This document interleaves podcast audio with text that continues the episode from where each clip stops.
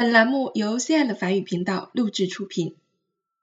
今天呢，我们将学习有三个词根的以 d l e 结尾的第三组动词。首先呢，我们先来看一个非常万能的动词 prendre，拿、乘坐、吃喝、花费等等啊。这个动词的意思呢，真的是太多太多了，有很多很多的用法啊。我们先来看它的变位，它的词根有三种。单数人称呢，也就是 je、tu、il、elle，我们会把 r、e 去掉，保留其词根。nous、vous 两个人称呢，我们需要把 de、r、e 后三个字母全部都去掉，保留其词根。那么第三称复数 il、elle，我们需要的是双写 n，读音上会读 p r e n n 分别加下列的词尾 s、s，在 il、elle 单数的时候是没有词尾字母的，然后是 o、n、s、o、z、o、n、d。以及相关的动词还有 reprendre 再拿，comprendre 理解，surprendre 撞见等等。好，我们来变位，je prends，tu prends，il prend，elle prend，nous prenons，vous prenez，ils prennent，elles prennent。在这里我们需要注意的是，je prends，tu prends。千万不要把这个的发出来啊，不要读成 repond，所以这个发音上需要注意一下。而在复数这几个人称的朗读上呢，不要再继续 pon 了，我们要变成 pre 这样一个音 peno peni pen。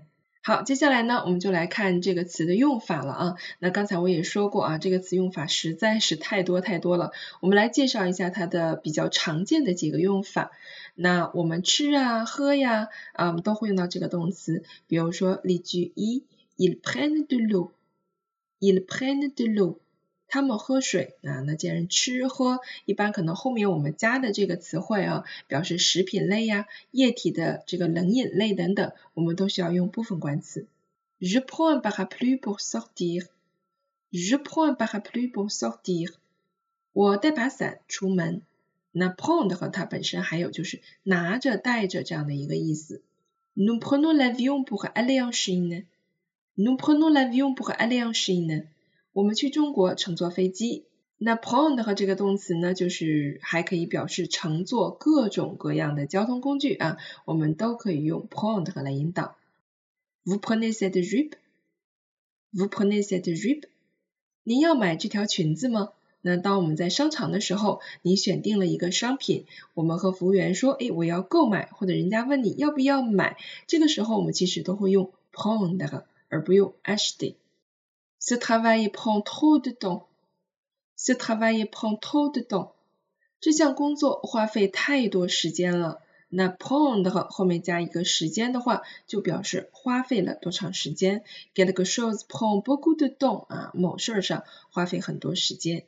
除此以外呢，以 prend 和引导的短语非常多啊，比如说 prendre une douche 就是洗个淋浴、洗个澡，还有什么 prendre sa retraite。就是退休，对吧？我们都会用 prendre 去引导，在问路的时候也会经常用到 prendre，prendre la rue，prendre la direction，就是你走哪一条街，你走什么方向，哎，我们都会用 prendre，prendre une décision 啊，做出一个决定，prendre en considération 啊，给予考虑或者是给予注意，这样一些词组都是我们在日常生活当中经常可以用到的。另外呢，它也可以自反啊，可以加 se，se prendre。比如说，se prendre pour quelqu'un，把自己当成了某人。比如说，il se prend pour un génie，啊，他把自己当成了一个天才，是吧？那 se prendre 和用法也非常多，它还有被动的用法。被动的话，它可以翻译成被抓住了啊，或者是被服用、被使用等等。所以呢，我会说，prend 的话它是一个非常万能的动词。法语当中这样万能的动词有几个啊？比如说像 faire。也是经常会使用到各个短语当中，那这种动词变位你就一定要掌握了，对吧？因为它非常非常的重要。好，接下来呢，我们还是学一个非常实用的动词，apprend，学习、得知、传授。它的变位呢和刚才的这个规律基本上是一样的，只不过它前面多了两个字母，对吧？后面的词尾完全相同啊。那么在这里呢，我们就不再赘述了。以及相关的动词还有 entreprendre。进行从事啊，这个单词我们是经常会用到。好，我们来变位。J'apprends，tu apprends，il apprend，elle apprend，nous apprenons，vous apprenez, ils apprennent, elles apprennent。那它是以元音字母开头的，首先我们要注意要省音连诵，另外呢就是 je du 后面这个的一定不要发音的。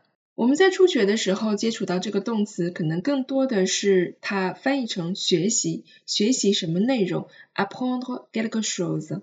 那除了学习以外，其实它还可以表示得知了什么消息啊，我们也会用 apprendre，甚至可以翻译成教某人教某人做什么事情，也可以用 apprendre。好，我们来看例句，J'apprends l'anglais depuis deux mois。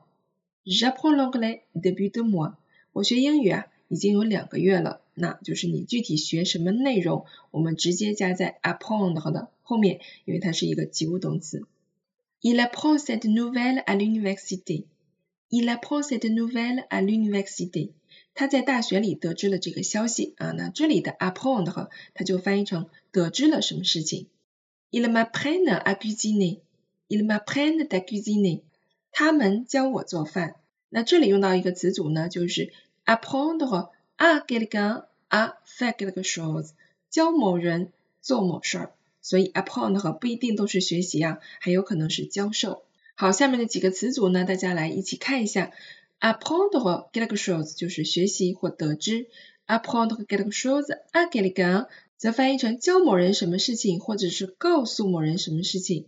如果我们的 apprendre 和后面需要加动词原形的时候，学习做某事儿，我们需要用介词 à 隔开，apprendre à faire quelque chose，apprendre à quelqu'un à faire quelque chose，apprendre à quelqu'un que 加上一个句子啊。那如果你要告诉某人的这件事情是需要通过一个句子来完成的话，那么我们就需要从句了，对吧？我们需要一个宾语从句跟连词来连接这个句子。好了，我们今天学习的两个动词 prendre。apprendre，它们都是我们在初级学习法语当中非常非常重要的两个动词。希望大家不仅掌握了它们的 conjugation，也掌握了它们的用法。好了，我们今天的动词讲解呢就到这里了。希望大家可以在日常生活当中更多的去实践和使用这些动词。Voilà c'est tout pour aujourd'hui. Merci de votre attention et à demain.